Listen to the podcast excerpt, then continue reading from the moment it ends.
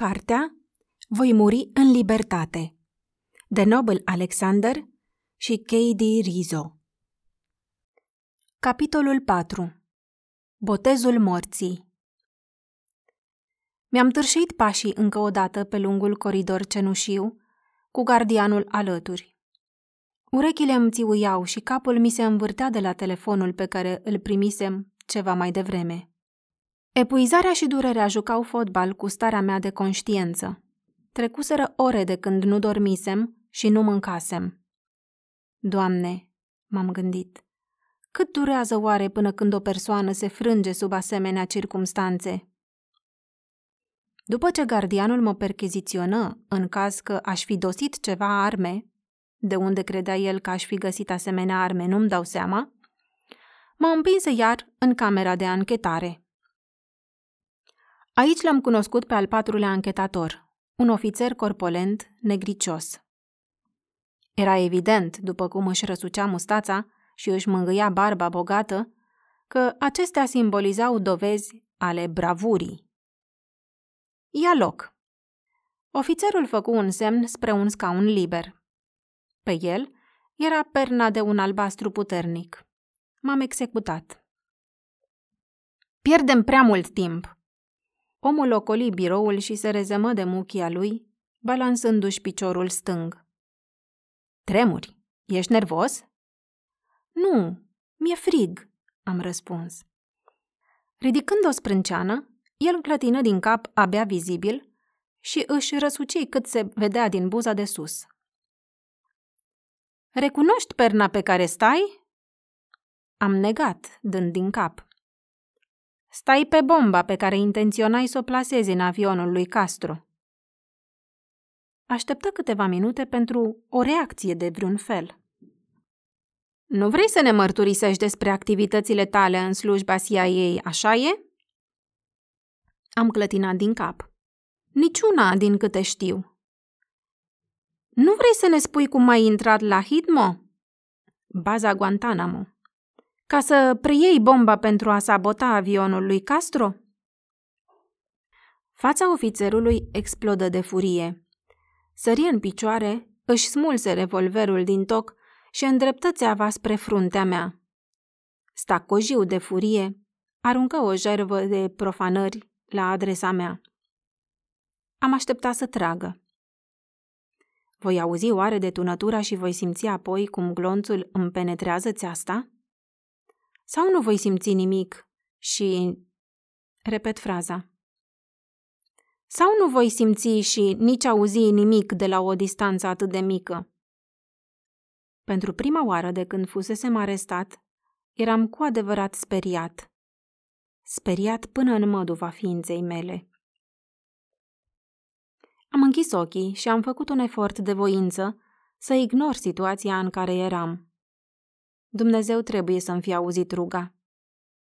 Brusc, m-am văzut iar în Sanherman, în clasa domnului Harris, în mica școală catolică din comunitatea noastră. Îi puteam auzi vocea.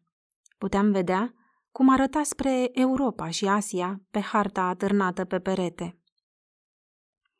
În imaginația mea, am privit roată prin sala de clasă, la prietenii mei din copilărie, la ochii lor care scânteiau de inocență și ghidușie. Puteam simți mirosurile îmbietoare din bucătăria mamei. Îl puteam vedea pe tata muncind aplecat spre mașinăriile lui. Mi-am amintit plimbările de seară pe care le făceam în copilărie împreună cu părinții mei. În aceste câteva clipe am călătorit în timp prin cei 28 de ani ai vieții mele, amintindu-mi cele mai neașteptate experiențe pe care de atunci le-am trimis de mult în adâncurile minții. Alexander, te-aș putea omorî împușcându-te exact în acest minut.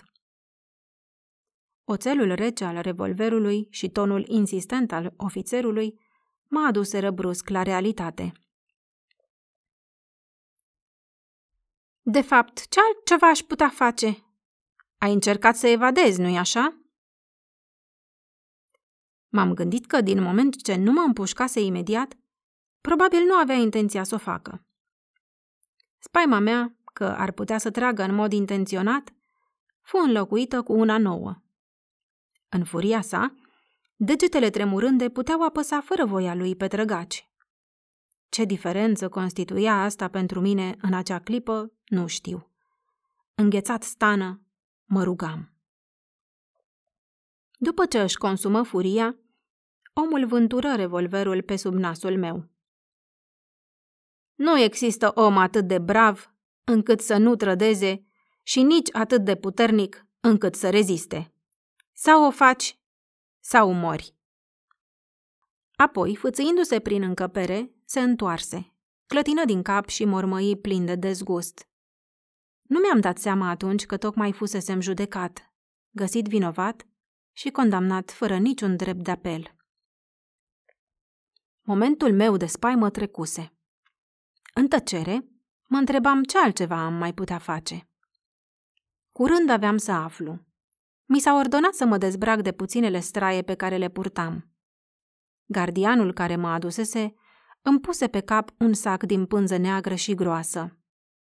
Cu mâinile legate la spate, mă duse între doi soldați, la un automobil care aștepta, și mă împinse jos, pe podeaua locului din spate. Un soldat îmi legă strâns gleznele una de cealaltă. Doi bărbați urcare pe locurile din spate și trântiră ușile. Puteam spune câți erau după numărul de picioare care se propteau în spinarea mea și după țevile celor două puști care mă împungeau de ambele părți. Altă ușă se închise, trântindu-se și motorul automobilului se puse în funcțiune. În timp ce încercam să-mi îmbunătățesc poziția, am putut auzi bâzâitul aparatului de comunicare prin radio. În timpul mersului, șoferul răspundea monosilabic apelurilor de la sediu. Soldații care mă însoțeau, abia dacă scoaseră un cuvânt tot drumul. Simțeam fiecare denivelare a drumului când mașina trecea peste gropi, lăsându-se întâi într-o parte, apoi în cealaltă. Deși a fost un drum de 3 ore, destinația noastră era practic una foarte apropiată. Sediul G2. Nu bănuiam nimic din ce urma să mi se întâmple atunci când aveam să ajungem la destinație. Nu mă puteam gândi decât la situația mea, care era din ce în ce mai critică. Până la urmă, mașina încetini și se opri. Cei 4 tovarăși ai mei de călătorie mă traseră afară din mașină pe o pajiște în pantă. Picioarele încă îmi erau legate strâns împreună. Când mi-au scos sacul de pe cap, am descoperit că eram la marginea unui lac mare, parțial înghețat din cauza temperaturilor neobișnuit de scăzute. Un debarcader scurt de lemn înainta peste apă. "Întoarce-te!" îmi ordonă unul dintre ei. "Pune mâinile la spate!" El îmi legă mâinile la spate cu o frânghie, în timp ce al doilea îmi petrecea o chingă de piele peste piept. O frânghie grea din fibră fu legată de chingă. Fără niciun cuvânt, unul mă înhăță de umeri și celălalt de picioare, apoi o luară spre debarcader. "Ce vreți să faceți cu mine?" am strigat eu. "Simplu!" spuse unul dintre călăii mei, în timp ce pășea pe platforma plutitoare. "Te vom arunca în lac!" "Dacă ești cu adevărat nevinovat cu privire la toate aceste crime împotriva statului de care ești acuzat, ieși afară în not și atunci te vom crede!" În timp ce cei doi îmi ridicau trupul peste marginea debarcaderului, cuvintele din Matei 27, 40-42 îmi trecură prin minte. "Dacă ești tu, Fiul lui Dumnezeu, coboară-te de pe cruce." Preoții cei mai de seamă, împreună cu cărturarii și bătrânii, își băteau și ei joc de el, zicând: "Pe alții i-a mântuit, iar pe sine nu se poate mântui. Dacă este el, împăratul lui Israel, să se coboare acum de pe cruce și vom crede în el." Ape întunecate și reci se învârtejiră deasupra capului meu, în timp ce trupul îmi plonja adânc în lac. Mă răsuceam ca un marlin în coardă, încercând să mă eliberez din legături.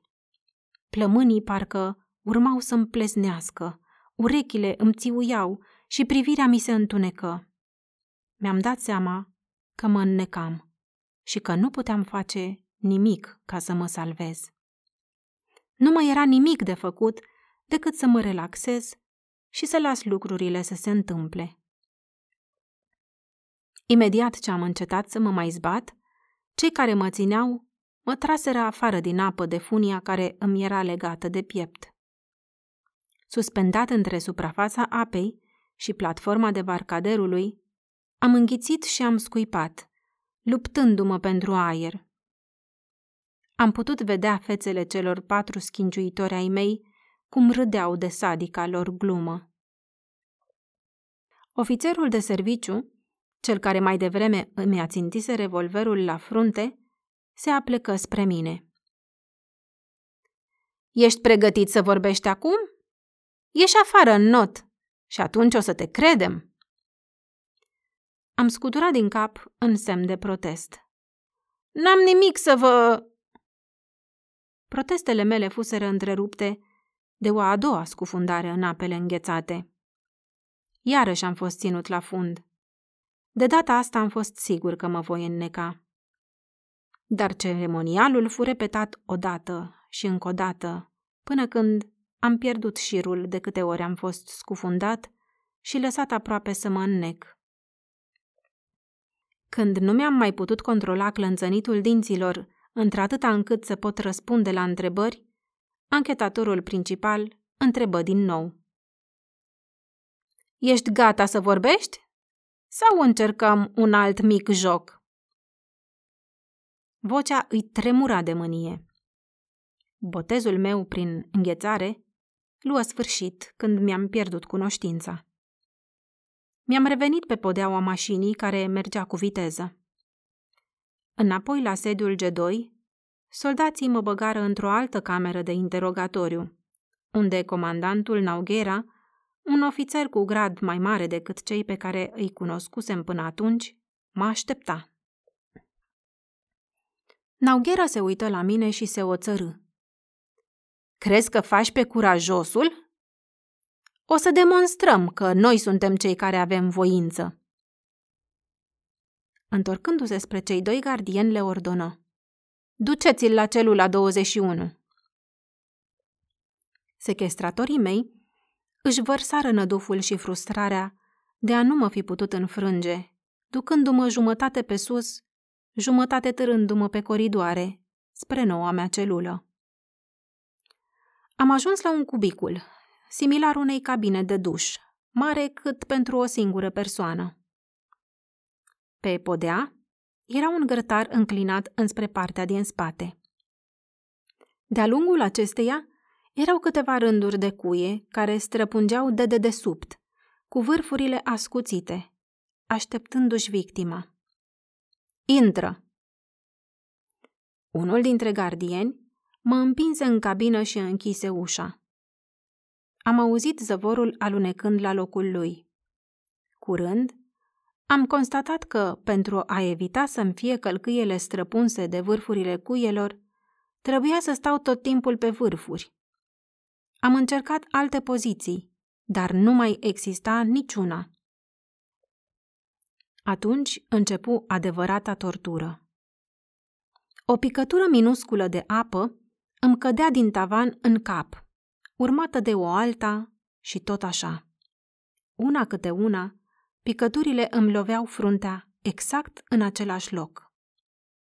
Am încercat o schimbare de poziție, dar picăturile continuau să cadă într-o cadență înceată, perfect măsurată. Trecură 5 minute, 10 minute, 20. Pe la sfârșitul primei ore, picăturile de apă se simțeau ca niște ciocane gigantice care îmi loveau capul fără oprire. Aveam senzația că înnebunesc. Fără încetare, m-am rugat la fel ca Iisus când atârna pe cruce. "Dumnezeul meu! Dumnezeul meu! Pentru ce m-ai părăsit? Se dădea în mine o bătălie între credința mea și circumstanțele în care mă aflam. M-am rugat ca agonia să mi se termine curând. Am pierdut șirul timpului. Dacă am petrecut o oră acolo sau 5, nu știu.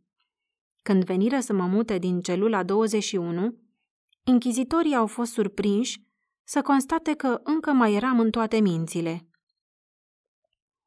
Înapoi în camera de interogare, ofițerul de serviciu încercă încă o dată să smulgă de la mine o mărturisire. Crezi că ne-ai învins? Hei, află că te înșeli, spuse ofițerul, în timp ce își mângâia barba și își înclina capul pentru un moment. Cred că te vom împușca pur și simplu și vom susține că ai încercat să evadezi. Ce zici de asta? Pentru că nu puteam face prea mare lucru în privința asta, m-am mulțumit să ridic din umeri. Exprimându-și pe față dezgustul, el strigă. N-o să te ucidem. Asta ai vrea tu să facem, dar când vom termina cu tine, vei prefera să fii murit, pentru că moartea va fi mai puțin de temut decât ceea ce ți se va întâmpla. O să am grijă să fii condamnat la 20 de ani. Doamne, m-am rugat în gând, dă-mi putere. Am privit drept înainte, refuzându-i închizitorului meu satisfacția de a-și da seama cât de nepăstuit mă simțeam de fapt. Gardianul mă ridică cu violență și mă târâ pe coridor înainte spre o altă celulă, o celulă care gemea de șerpi de toate felurile. Când era frig, șerpii de pe insulă, atât cei otrăvitori cât și cei neotrăvitori, se strecurau în această celulă anume ca să se încolăcească lângă orice trup mai cald care era încarcerat acolo, în acest caz al meu. Nu știu în ce măsură tovarășii mei de celulă ar fi fost întru totul de acord, dar între mine și șerpi s-a ajuns la un armistițiu fragil. O lună mai târziu, gardienii se întoarseră după mine. Nu aveam idee unde voiau să mă ducă. Îmi legară mâinile la spate și mă obligară cu vârful baionetei să înaintez pe coridoarele reci spre intrarea din spate a clădirii în care se afla G2. Soarele tropical m-a orbit imediat ce am pășit afară, în curtea închisorii. Iarăși, vârful ascuțit al baionetei mă dirijă spre spatele unui camion mare de transport cu prelată, unde un număr de prizonieri așteptau să fie transferați. Imediat ce soldații îl înghesuiră pe ultimul prizonier la bord, ușile din tablă grea ale camionului se închiseră, împiedicând complet orice acces al oxigenului sau al luminii. În întuneric, am auzit cum șoferul pornește motorul și schimbă vitezele. Oasele mi se juliră dureros de metalul greu al pereților și de banca de lemn, în timp ce camionul sălta prin mii de gropi, cu o viteză care te făcea să crezi că aveai să-ți rupi gâtul. După numai câteva mile, rezerva de aer se împuțină. Gemete și vaiete umplură închisoarea noastră mobilă, în timp ce ne luptam pentru fiecare gură de aer. Îngropat ca într-un mormânt în propriile chinuri și în totala întunecime care mă înconjura, nu mi-am dat seama până când nu am ajuns la destinație, când fuseseră deschise ușile, că mulți leșinaseră în timpul drumului. Un prizonier, Byron Miguel, murise.